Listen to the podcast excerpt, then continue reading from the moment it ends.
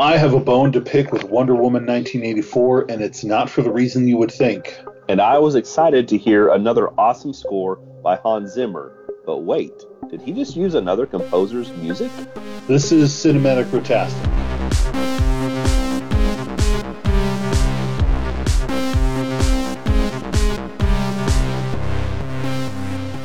Did we just get through an intro Without laughing. without laughing?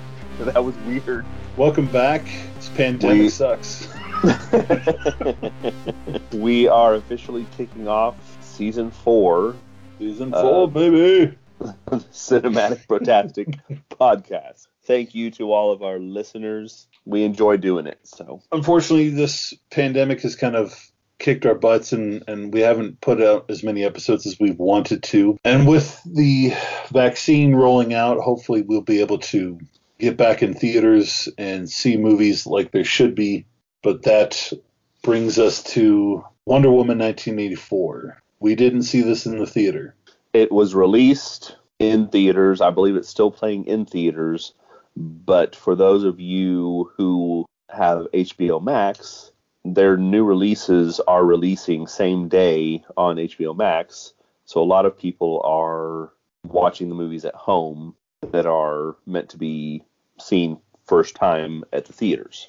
We both watched this at home, which was kind of weird. It's not necessarily weird. I mean, th th there's more and more movies that are geared for the streaming formats. But I think to me, what was odd about this one was all the hype behind it was a theatrical release. And that's normally the setting that I would have seen this movie in. And then for it to be something that I watch at home, that yeah, I- so so yeah, to a degree, I think it was weird, but it's not anything new that that movies are releasing not in theaters on streaming services. So yeah, it definitely wasn't wasn't new. I think Bill and Ted three released on on streaming services, and well, it wasn't streaming, but it was on demand, so it was kind of kind of the same. You could still watch it at home. I didn't. That's true. I didn't do that. Uh, I wanted to, but I, I never never got around to, to doing that. So hopefully hopefully I'll be able to see that one soon. But today we're going to be talking about Wonder Woman 1984, and as I said in, in in the beginning, I kind of have a bone to pick, and it's not with the movie, it's with you, you listening, people out there. I feel like when this movie dropped on on in theaters and HBO Max, almost from the get go, it was getting bad press. This movie's not very good. Various it was just it was just everybody kept talking bad about it, including, you know, my sister even. Our sister, she she was saying bad things about it on Facebook and it was just so and it's one of those things where a lot of people might say, "Well, don't read stuff online." I wasn't looking for the information. That was the thing. I wasn't looking for it and I was purposefully avoiding it because I, I didn't want anybody to tell me this is the greatest thing in the world either because then I'll go in thinking it's the greatest thing and and I'd be disappointed. But I couldn't escape the the hype.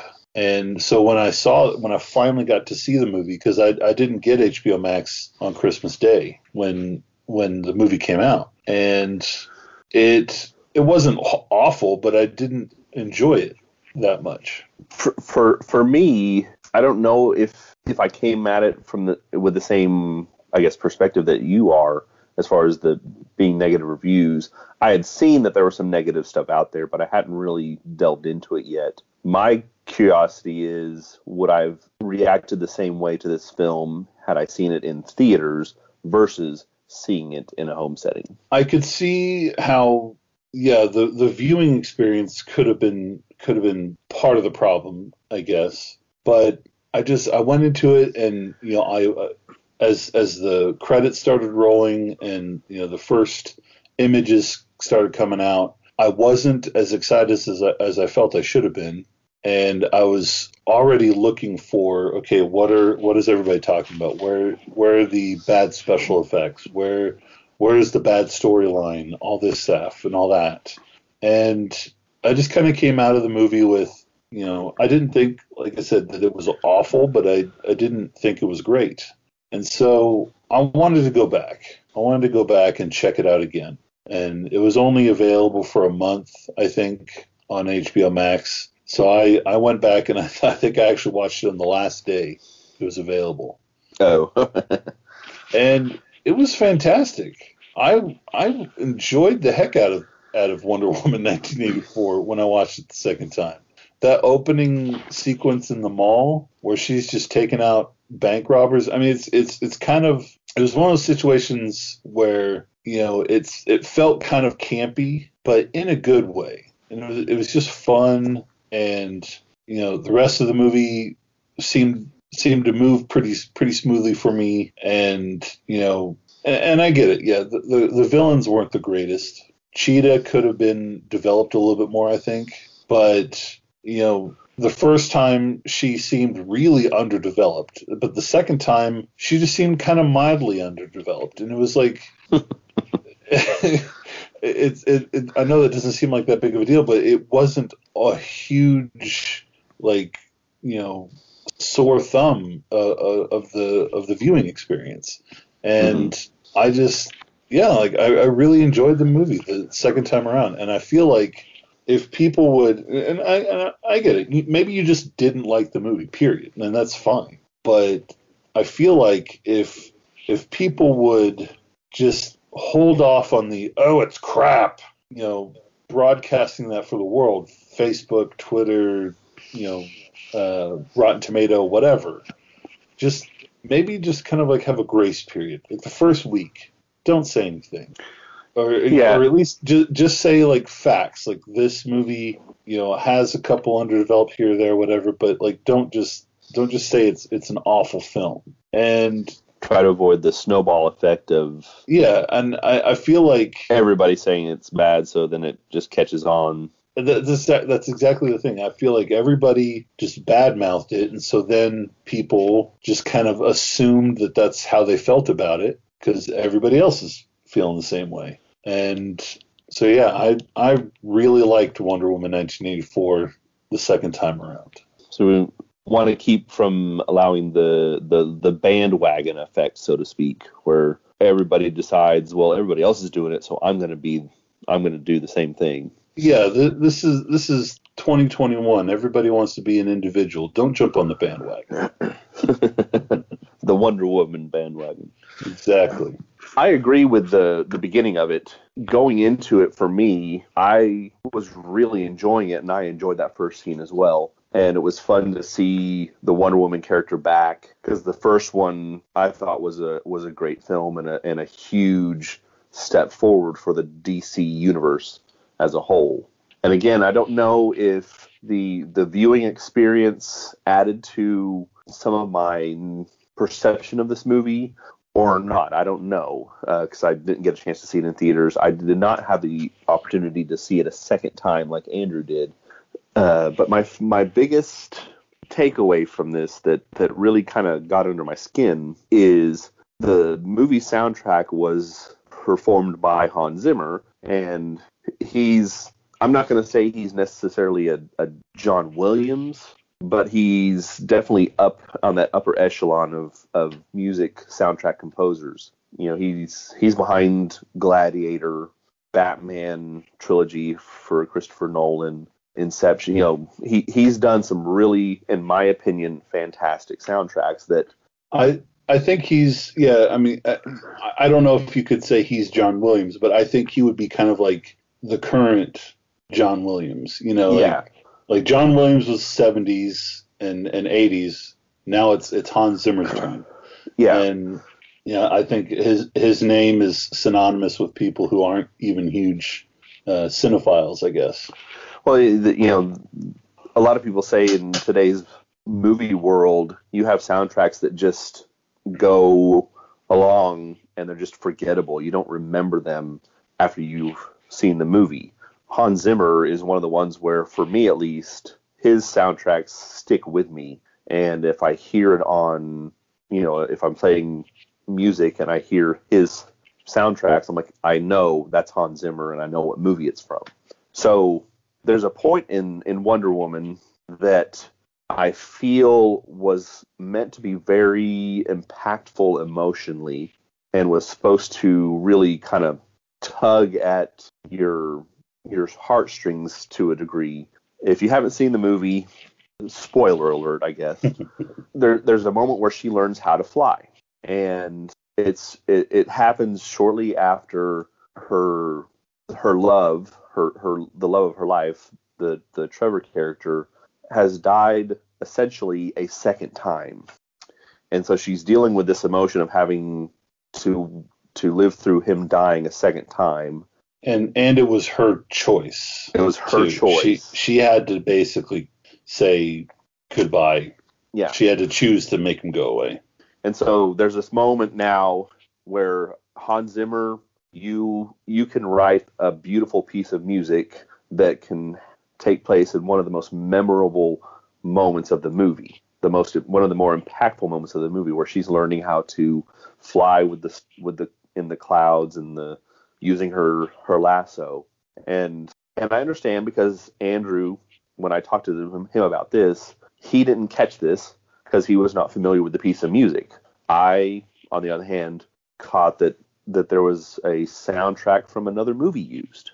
And for me, it's a soundtrack that I love. It's uh, if you've ever seen the movie Sunshine, it's a Danny Boyle film, stars Cillian Murphy and some other people. There's there's lots of people in it that you're you're familiar with, but there's a score to that film that is one of my favorites. So to my surprise, in the scene where she's learning to fly, here comes this score from another movie. And And to kind of give it some context, Sunshine is essentially the, the basic plot is the the sun is is dwindling, and uh, they are on a mission to reignite the sun so that uh, Earth can not freeze over. And so it's it's a deep space movie, kind of in the vein of like Alien, where they're just kind of trapped on this floating spaceship and bad things are happening as they're trying to save Yeah. the world. And so very different theme, feel, yes, vibe, whatever. yeah. yeah, they're very different movies. Now the the music that he that is that he chooses to use, I think for that type of emotion that you that I think he was trying to convey, it's a great song for that. And I think to somebody like Andrew who's never heard the piece of music or I don't want to say you've never heard it, didn't stick out I- to you as somebody else's. Yeah, I think it- I've, I've seen Sunshine, but I, I didn't remember the music like you did.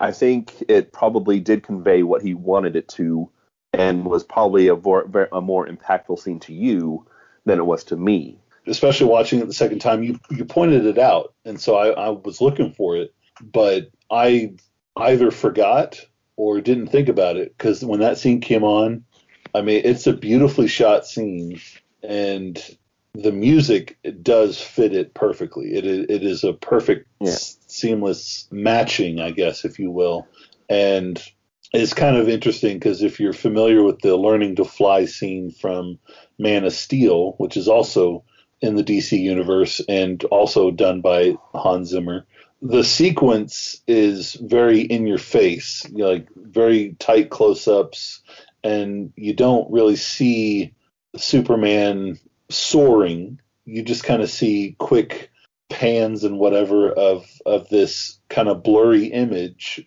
zooming over the countryside. But in, in Wonder Woman, it, the camera was back further. You could see like her whole body, and she was kind of gliding and very graceful. And the music was very well matched. That's what I'm saying. Is it it fits that scene, but oh, I'm watching Wonder Woman, but I'm thinking about Sunshine, and it completely took me out of that moment, and I wasn't able to to enjoy it to the degree I knew that that Hans Zimmer and uh, Patty Jenkins were aiming for. And I, I think it's really interesting because, you know, Hans Zimmer created that wonderful Wonder Woman score from Batman vs. Superman. And Right. I mean, it, it was like, you know, when, when that movie first came out, I think that's the soundtrack that I went to the most after after that movie came out, I was like, I got to hear that again. That da da da da da da da is like very powerful, and it was just like. Did you just get us in trouble with copyright? Uh, maybe. I'm uh, kidding. I'm kidding. And, and yeah, he's he's done all almost all the soundtracks of almost all, most of our favorite movies, and so it is kind of interesting that he would let somebody else do that, or not let somebody else, but have another piece of music in there, and it kind of just makes me wonder if the director wanted it there and he had no say, or or if he was like, you know, this song would work. that's a horrible. I don't even know what he said. I mean, I've heard him talk, but I don't know if that's a good impression of him. The the other, and I thought it was interesting when you pointed that out because there's another moment in the movie where he used it was his music, so I didn't feel as offended, I guess. I'm, I'm not sure if that's the right word, but bothered by it. But he did use a sequence of, of music from Batman vs. Superman in this movie. And it was at the end when Maxwell Lord was, uh, I guess, granting the wishes of all the people uh, in the world. And Wonder Woman was using her lasso of truth to show him that you know, obviously granting everyone's wish is, is making the world a, a, a, horrible place. And the music, it fit well. That was the other thing is it fit really well, but it was from Batman vs Superman. It was yeah. it was basically the the, the scene where uh, young Bruce Wayne is lifted out of the underground cavern via bats in a dream sequence from the opening of the film. And yeah, and I, and I did I did not catch that myself, but I don't think that that's as big of an issue, at least for me, because it's from the same universe. You know, Wonder Woman's music was used in Batman versus Superman. You know, so that that has some continuity to it. It was just disappointing yeah. because knowing Hans Zimmer and his music and how much his music has impressed on me. It's just disappointing that he chose not to create his own iconic music for that scene. Because if it was his own, like I just what feel it, it's a been? yeah, it's a missed a, a huge missed opportunity on his part. And and you said you just said it a minute ago, a minute ago. Was it a director's choice? Was it his choice? You know, I don't know. Uh, so there, there's that unknown. But if it was Hans Zimmer's choice, I, I, I don't understand. very odd. Yeah, yeah, it would seem odd to to to go that route. But then John Murphy, who is the the composer behind the piece that was used, you know, I bet he was thrilled to have. Hans Zimmer handpick his music yeah. and put it into Wonder Woman. You know, so there's two sides to it, I'm sure, of that decision. I mentioned earlier that I kind of felt like you know Cheetah probably could have been developed a little bit better. Kristen Wiig's character, Barbara Minerva, and you kind of had an issue with Pedro Pascal's Maxwell Lord.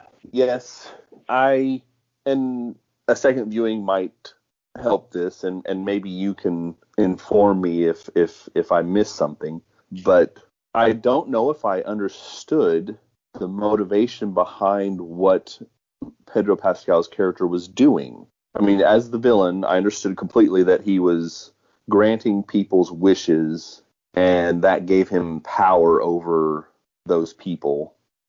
But what was his goal? What was what was the end game? I mean, at the end of the film where he's granting millions of wishes via the the uplink and the satellites. So once everybody gets their one wish, what does he now have? Is it just the fact that he has power? Is it, you know, like it, it didn't seem clear to me what exactly was his end game. Now that you mention it, I'm I'm not quite sure exactly myself, but I I do remember him saying toward the end in the in the final sequence he mentioned something about how as you make a wish I will take your life force and give me strength. And so he's getting power from them. Like he's stealing their life force to give him strength. And I think, you know, because throughout the movie, he's his like he he takes this thing and uh, that's this ancient wish granting rock basically and he tells he, his wish is i want to become you and so the thing becomes him, and so he is the wishing rock. And so every time that he uses his power or grants a wish, it takes a toll on him physically, and he, you know, he's got a bloody eye, he bleeds from the ears, his his nose is bleeding, and and whatnot. So I think toward the end, he does say something like, "I want to take your power as you make wishes," and then you know his ailments went away. But well, yeah, like I understood I'm, that. Yeah, it's it's not a clear motivation of like why like at first like he's seeking this out so that his you know business doesn't fail. But after that i don't know. Yeah. And i, I kind of feel like i kind of feel like personally and this is where one of the things it could have done better. But i felt like they really wanted to use cheetah but but they, didn't know how to to turn her into Cheetah. turn her into a cheetah yeah and so they put in maxwell lord With the and did the whole wishing know. thing and you know because because i'll be honest if if they just started with this half cat half human hybrid woman just out of nowhere starts attacking wonder woman and be like okay what's going on here I, I will say that that's that's an area of the film that could have been better i think but you know i feel like Well, that's and- one of those cut corners that yeah it would have been nice if it was more fleshed out but for the overall story it kind of it just flowed all right Well, I mean, it's it's uh, it's not very often that I can think of where you don't, as the audience, know the motivation of the main protagonist. You know, i mean antagonist or yeah, sorry, antagonist. Go to the Marvel movies and Thanos. You knew exactly why he was doing what he was doing. There wasn't a question of why is he wanting to to do what he you know it was you, you knew what he was doing and I think it helped because to a degree it made sense yeah his, what his what this bad guy was doing. yeah his, his thing was it, it was awful what he was doing but you kind of understood why and And so You so yeah, could- so with you could argue his point to a certain extent. But with yeah the, with the Maxwell Lord character, yeah, I just didn't understand because you, you said before that initially it was he didn't want his business to fail. Well, that was fixed very quickly, yeah it's like and so you're like, okay, once well, you got that stone.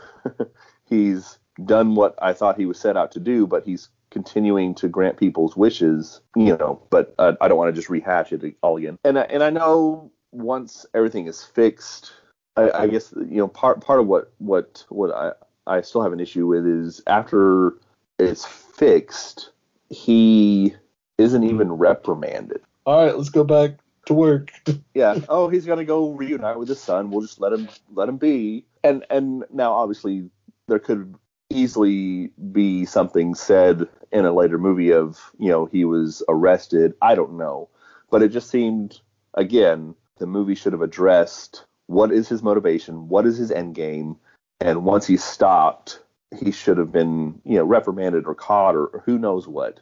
But there there was no there was no finalization to his story. It was just he was put in there to make Cheetah who she was and to give Wonder Woman somebody powerful to fight, but then there was no reason for him at the end. There was there was like, well, we don't know what to do, so let's just let him reunite with his son and we'll go back to Wonder Woman. how many tickets would you rate wonder woman 1984 it's going to fall into the. I don't have a list, so I, I don't know for sure, but very few movies that I've reviewed on this have not been two tickets. I feel like I give a lot of two tickets, but this one I'm going to give it one ticket.